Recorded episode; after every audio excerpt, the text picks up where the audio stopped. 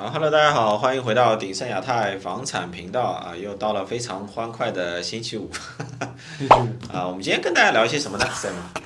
今天我们其实嗯，跟大家因为主要讲一下昨天一天朋友圈，澳洲的华人朋友圈刷屏的那个政府给你两万五来造房子，啊，OK，这个是到底是谁在撸谁的羊毛？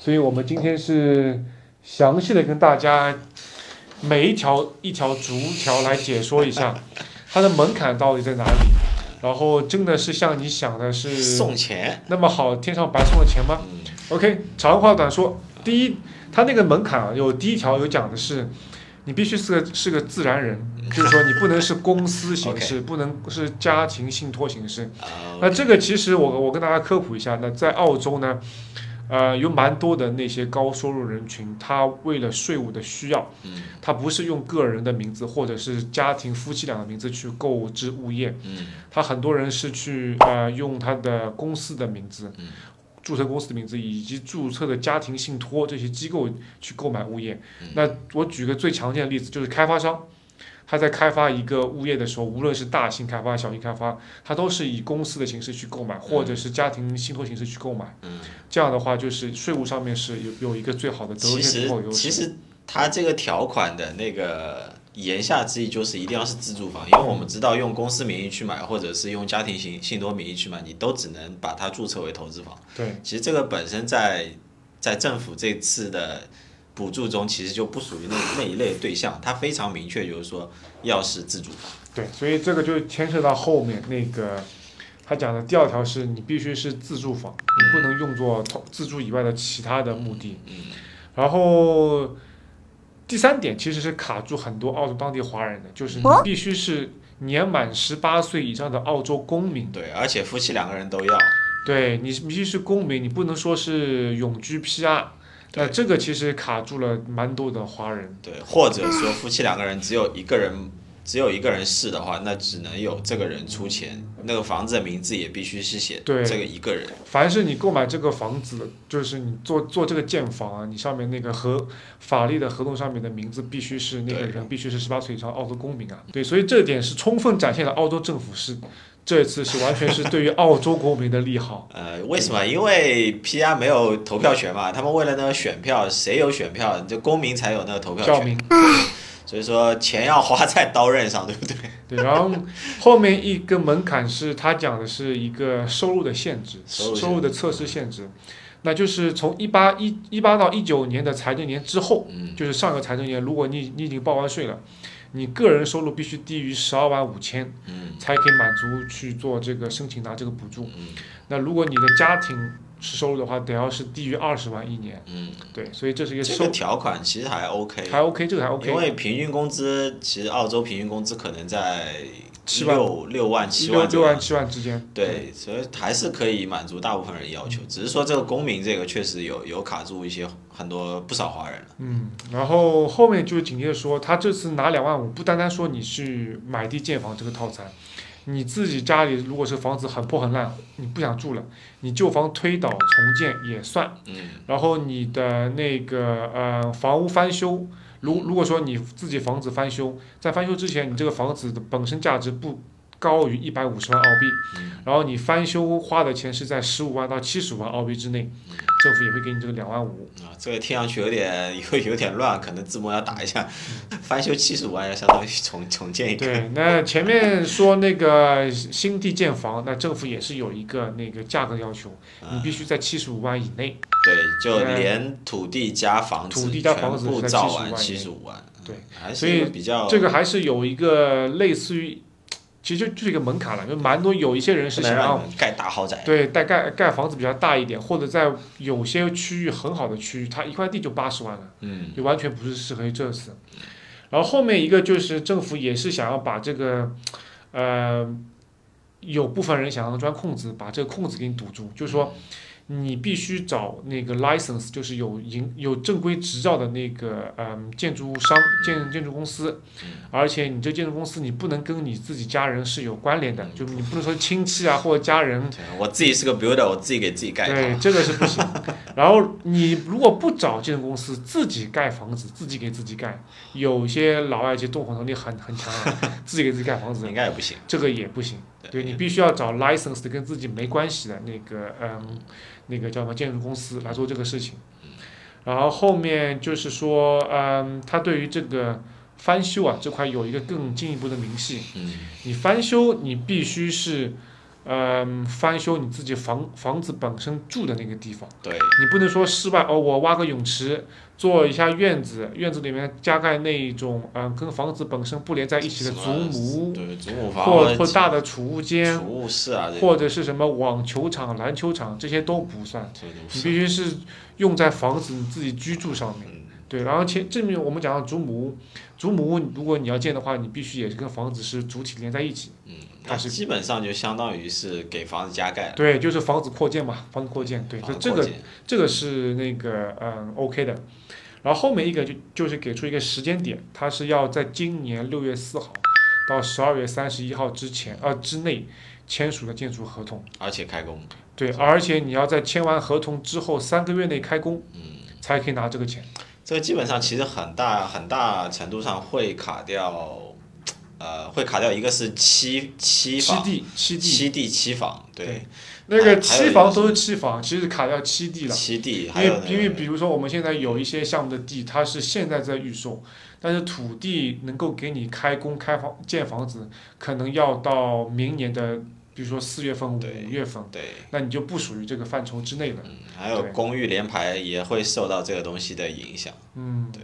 然后其实政策上没有说住宅的类型，但是这个条款一出来之后，变相的其实是就不太好操作。如果你去买一个联排或者公寓的话，因为你很难保证整个联排项目里面所有的住户他都是在同一时间签，然后三个月内就正好开。对，对，这个其实。基本上大家可以想象到，就是说，大部分的受益群体还是以，呃，独立屋、别墅对对，独立屋为主啊。对，我们这边给大家算一笔账，因为我们前面说到底是谁撸谁的羊毛。所以我们这边请雅各布，他是那个经济学专家，经济学专家好不好？雅各布的神棍，经济学神棍还差不多。把数字来给大家算一算，捋一捋。我倒是没有细算过，因为其实我也本来想去薅这个羊毛，但是后来发现实在政策实在太多，其实你仔细一想就知道。为什么？其实政府其实主要是为了帮助那些呃 builder 嘛，他也说了，你不能请亲戚啊或怎么样，所以说你不能自产自销。那 OK，他给了你两万五之后，你想想看，你至少要花多少？十五万建房子应该建不起来吧？至少你要花十五万去做翻新。那么 OK，他用两万五去换来了你十五万去投入这个市场，那基本上五倍五倍不止，对不对？相当于他花一块钱。然后呢，他就可以拉动我的民众去花五块钱，所以这是一个稳赚不赔的生意。呃，最主要是因为澳洲这边有一个叫消费所得税 GST，那你去那个就是买地建房，这个建对你你建筑建房，比如说你花三十万建这个房子，无本买卖，这个三十万里面是。那个建筑商收了这些钱，三十万里面有一部分，三十万的除以那个除以十一，除以十一，他那个是消费所得税 GST 要交给政府的。那你就相当于除以什么？就算就粗算一下，我们就除以十，方便计算嘛，对不对？那差不多有三万不到一点要进。政府口袋。对，如果就是说你买个三十万，呃，就去盖一个三十万的房子，为了拿这两万五，所以，呃，如果说你自己本身就要打算盖房子，这个 OK，这个这个本身就是就进拿二手钱。如果你是为了去拿这个两万五而去建一个房子去搬家去住，其实政府薅你羊毛，因为政府通过这一系列操作，嗯，拉动市场，让更多的人去买房，然后创造更多的那个嗯 建筑行业就业率。呃，不单 GST 了，连收入都会算，因为你想想看建筑。工人拿了这个钱之后，他要缴税嘛？那澳洲的税率基本上，大部分人还是会落在百分之二十多到三十多之间。那比方说，你你你拿到三十万之后，基本上十万块钱去去交税了。至于说这个十万，他们建筑工人怎么分，那那不去管它。基本上除了你想想看，除了 GST，还有那个个人所得税，对吧？除了个人所得税，还有那个土地的印花税，对不对？你去你去盖房，你要你要你要用土地吧？那翻新肯定不是了。你要去盖个新房，那你肯定要买块地，一买地那又又是印花税。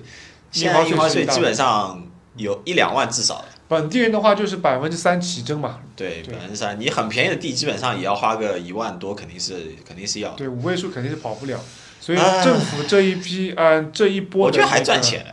他这一波的这个叫什么？真正的那个实时经济补补助，这波利好，其实真的是政府很聪明，因为。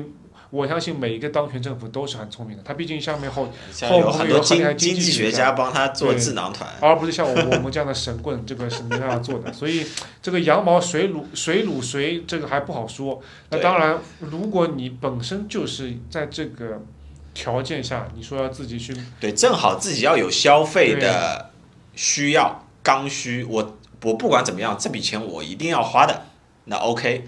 这个呢是可以有一个让你打折花钱的机会，可能打的不多吧，可能给你打个十呃什么八五折啊或者八折啊这种还是有机会的，对不对？实际实际上你是你有刚需的，你实际上的确是拿到这些钱。对。那有一些我们知道的是一些本地的绿卡 PR 的那个华人客户，那那就不行。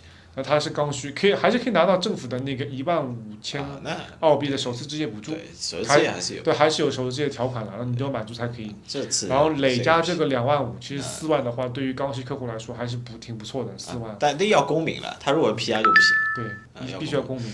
对，政府的话基本上应该是赚钱，他投一块钱能够回收大概五块钱，那他他投一块五，大概回收五块钱嘛，那能够挣个三块五，百分之三百的哇，百分之三百的暴利。好，我们这边插播一个广告，那个比较厚脸皮的插播广告。如果收听这个节目，那个屏幕前的你是正好是满足以上所有条件，最关键是是澳洲的公民，然后你当下的确是要买一套这个自住房，你完全全完完全全可以考虑去找一个合适的位置。找一块地，然后盖自己一个想要的房子，满足这个条件，嗯，拿到这个四万补助，就第一次买房的话，对。那我们这边打的广告是什么？我们前面讲的上一期讲的那 c l o r 这个社区，目前有非常好的土地加别墅套餐，然后整个套餐呢，呃，单层一百八十五平米左右，四房两车位双车库这样一个配置，嗯，总价就是包括你的所有装修和户外的花园什么。总价差不多是在六十五万左右。哇！那你是，如果你满足你是呃公民，首次置业，你可以减去四万，可以拿到四万，等于你六十一万。然后我们之后会上那个数据，会上一些图片。给大家算笔账吧，比方说六十五万的房子，对不对？首付百分之二十，贷款百分之八十，那就是我准备十三万，对不对？十三万的话，你加些印花税、土地印花税啊什么的，可能十四万，对不对？那你十四万以后，你扣掉政府。两万五加一万五，四万的补助，那基本上你只要准备十万的澳币现金，其实还 OK。其其实最主要的是，我想说的是，拿到政府这个补助之后，你的购买的是新房，但是你这个价格，比如说是六十一万这个价格，你是在康乐庄买二手房的价格。嗯，我们之后会上那些数据和照片在我们视频里面给大家去看一下。那所以，嗯，大家如果对这个有兴趣。可以通过后台来联系我们。嗯，那呃，包括我们上周好像又去了一个神秘的，也不是神秘地方了，就卖个关子，就是说其实和 c a r n v a l 差不多的一个预算的一个区，啊，生活环境也是相当的好，然后对更预算其实更加便宜了。我有看到，基本上在五十万到六十万之间，你甚至都可以拥有一套呃自己的独立别墅啊，然后社区环境还是相当的不错。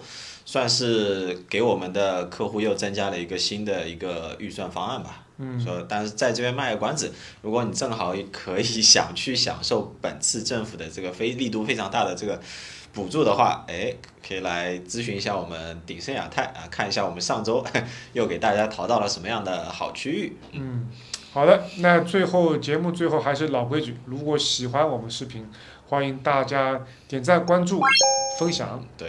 如果有任何问题的话，只要扫扫那个屏幕下面二维码，是不是？屏幕上面下面都有。啊，屏幕上面下面都有，好就能联系到我们。好，那今天就这样，好，拜拜。